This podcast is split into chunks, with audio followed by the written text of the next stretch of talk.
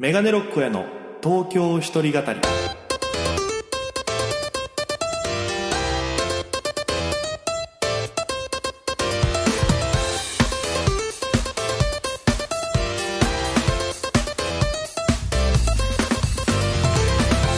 さあ始まりました。メガネロックへの東京一人語り。パーソナリティは私現在東京でフリーのピン芸人として活動しております。メガネロック大家です。この番組は大都会東京へ口先一つで乗り込んだ沖縄芸人の一人語りコロナ不況揺れ動く時代それがどうしたメガネロック大家が聞かせる本音の東京お笑い物語が始まりますということで第58回放送分ですお願いします。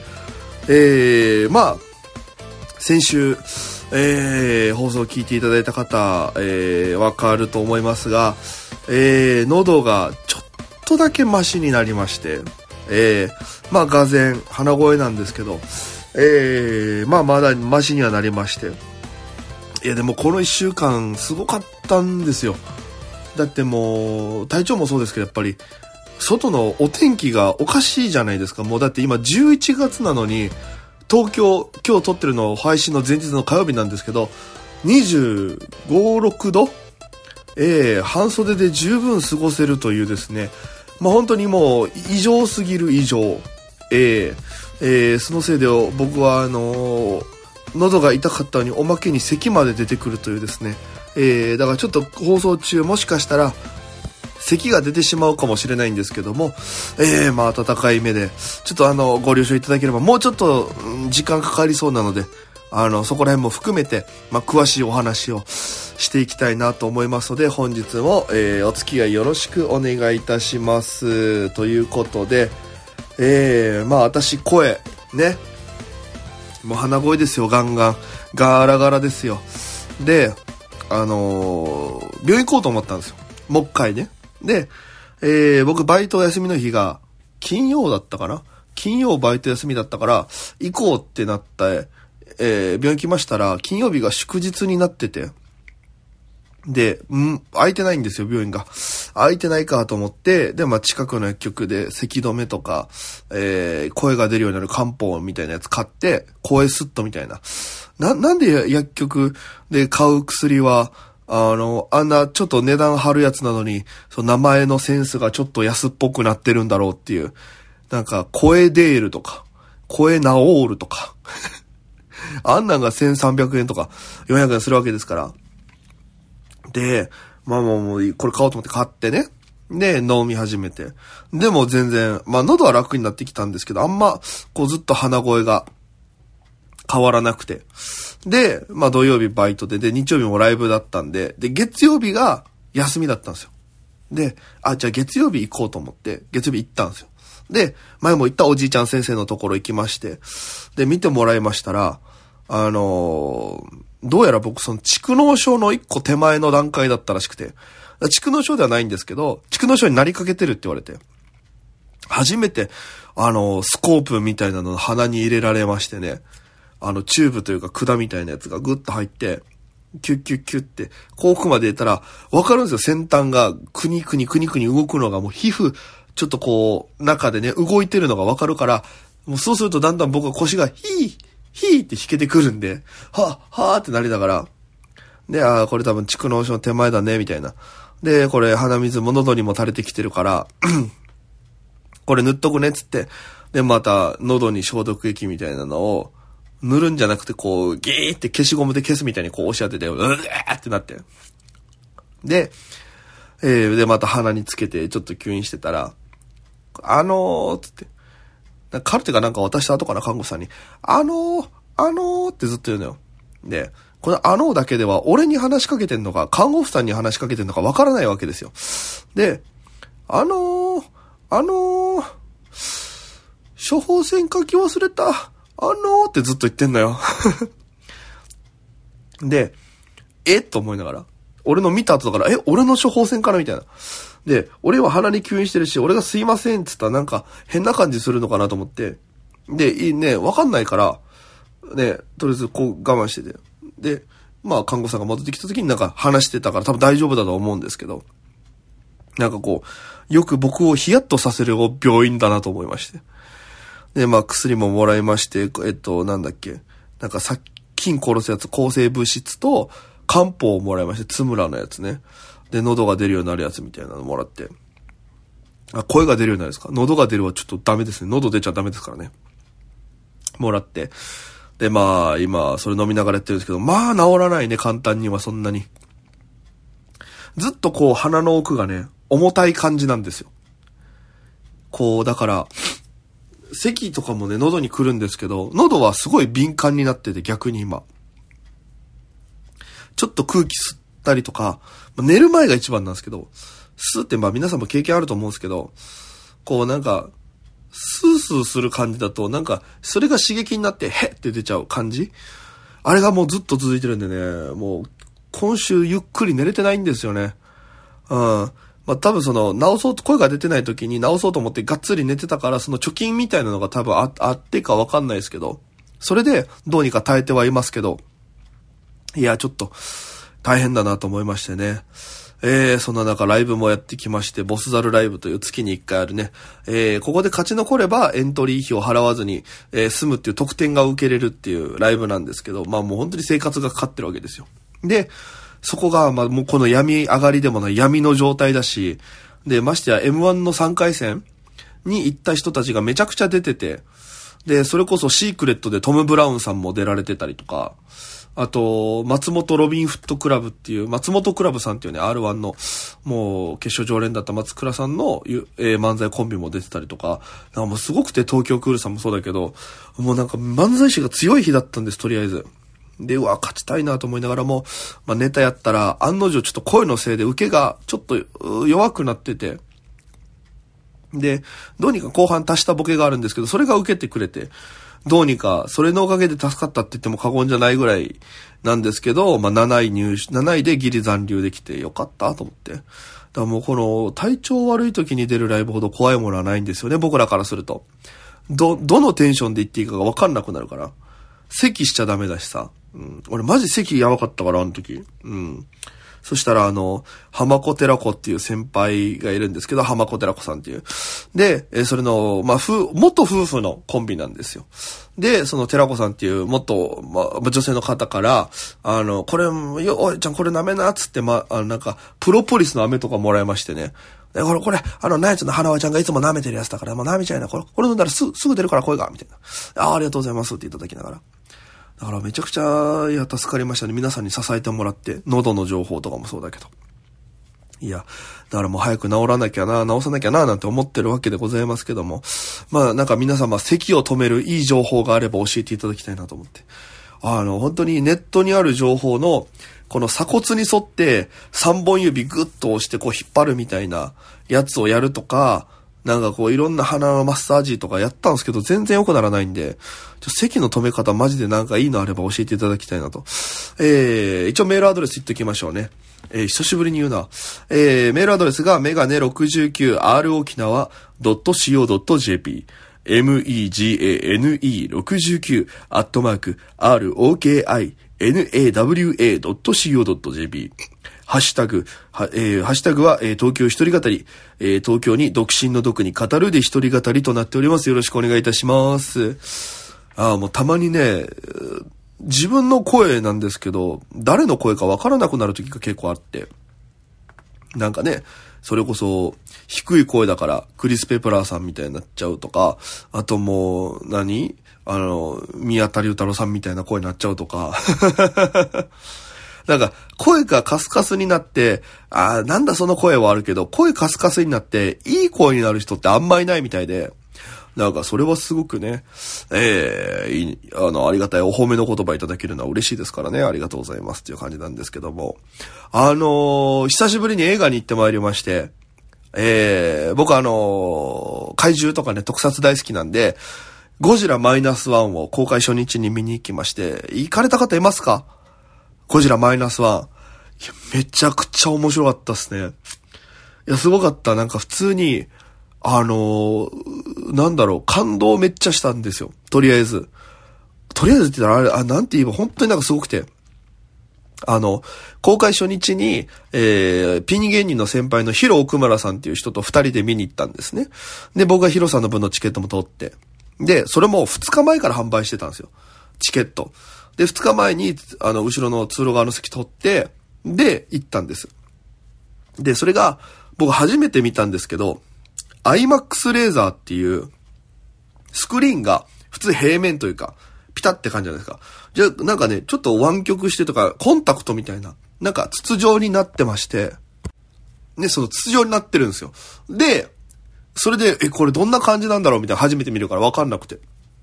で、そしたら、まあ案内が最初こう流れるんですけど、そこで、まあ立体的に映像が見れますよ、没入感がすごいですよとか、あとあの、音が、いろんなところにスピーカーがあって、だ前からの音は前からワンってくるし、で、両サイドから、そうなんか、囁かれるように聞こえる時もあるし、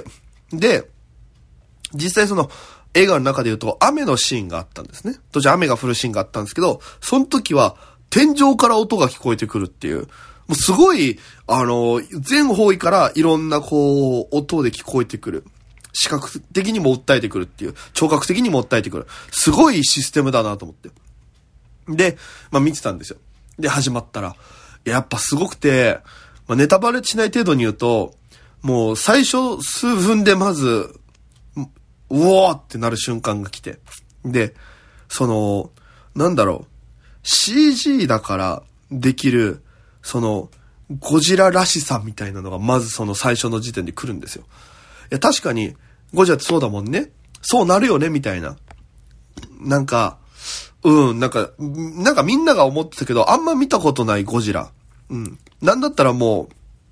ちょっと、え、あ、まあまあ、これ言ったらネタバレになっちゃう。ネタバレというか、まあ、あのー、見てほしいんですけど、やっぱすごくて最初からもうぐっと掴まれて。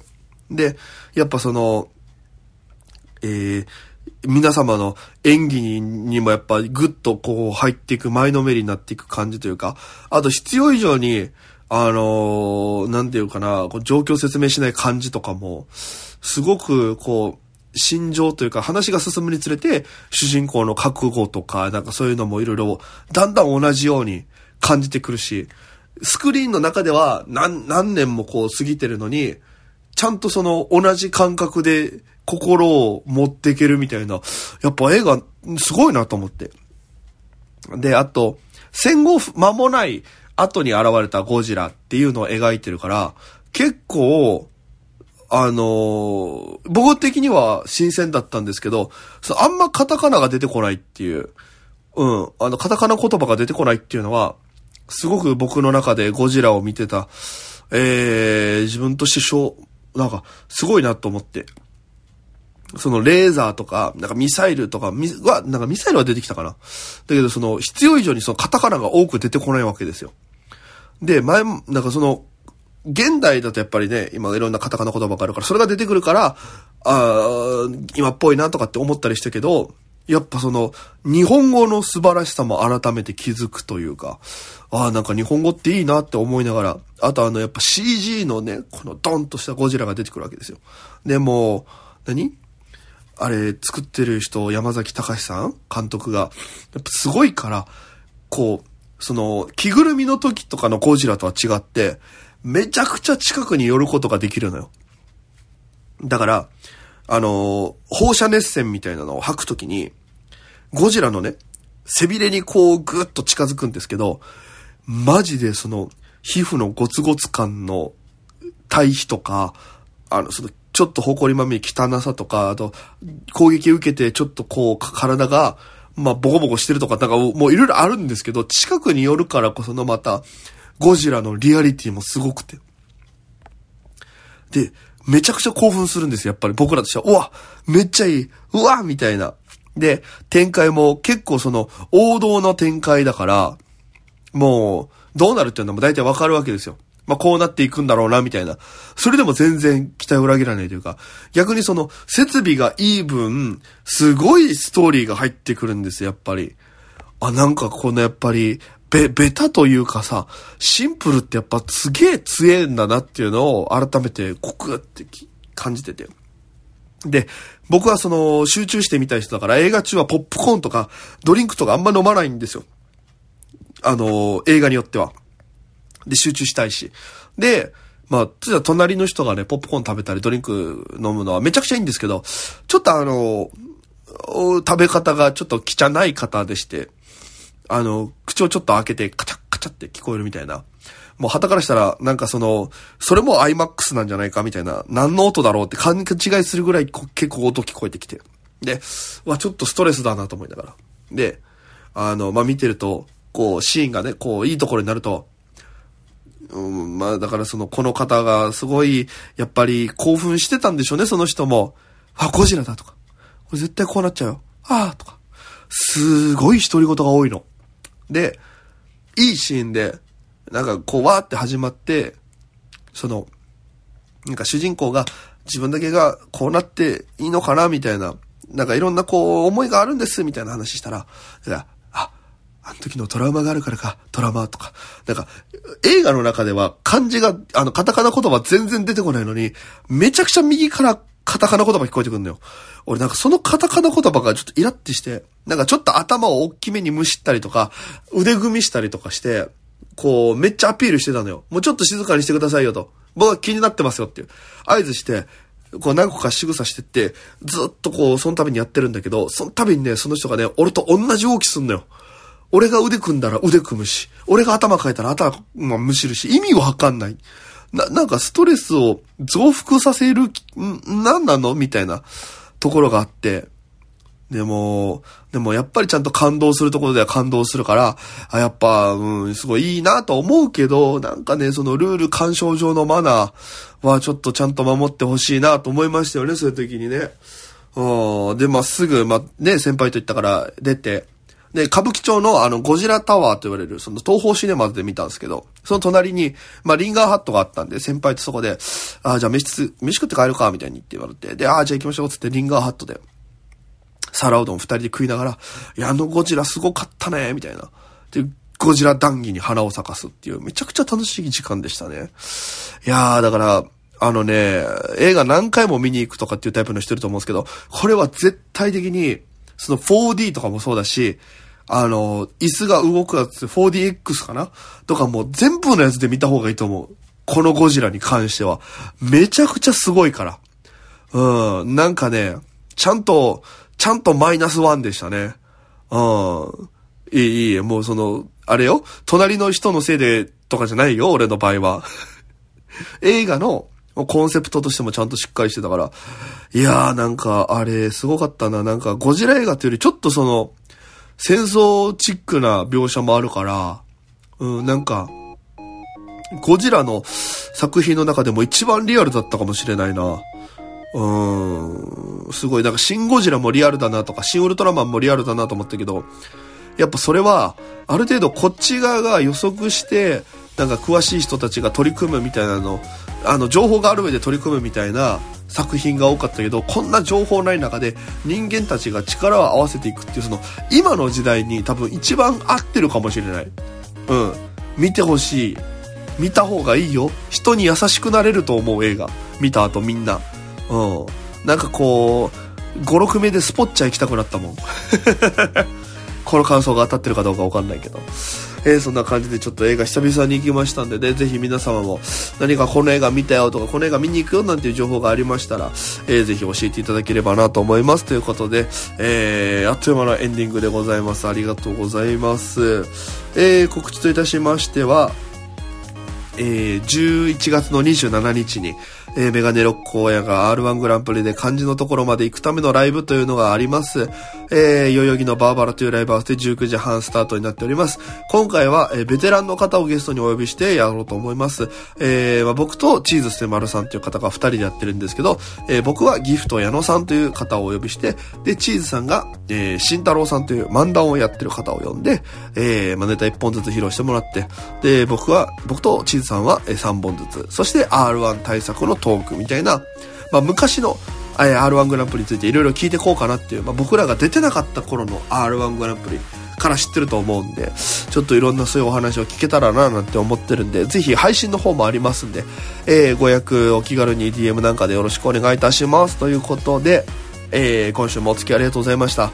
来週は、えー、一体どんな声になってるのかというのを皆様楽しみにしながら、えー、お待ちいただければなと思います。ということで今週もお付き合いありがとうございました。それでは皆様、また今夜、バイバイ。本当に体調には気をつけてね。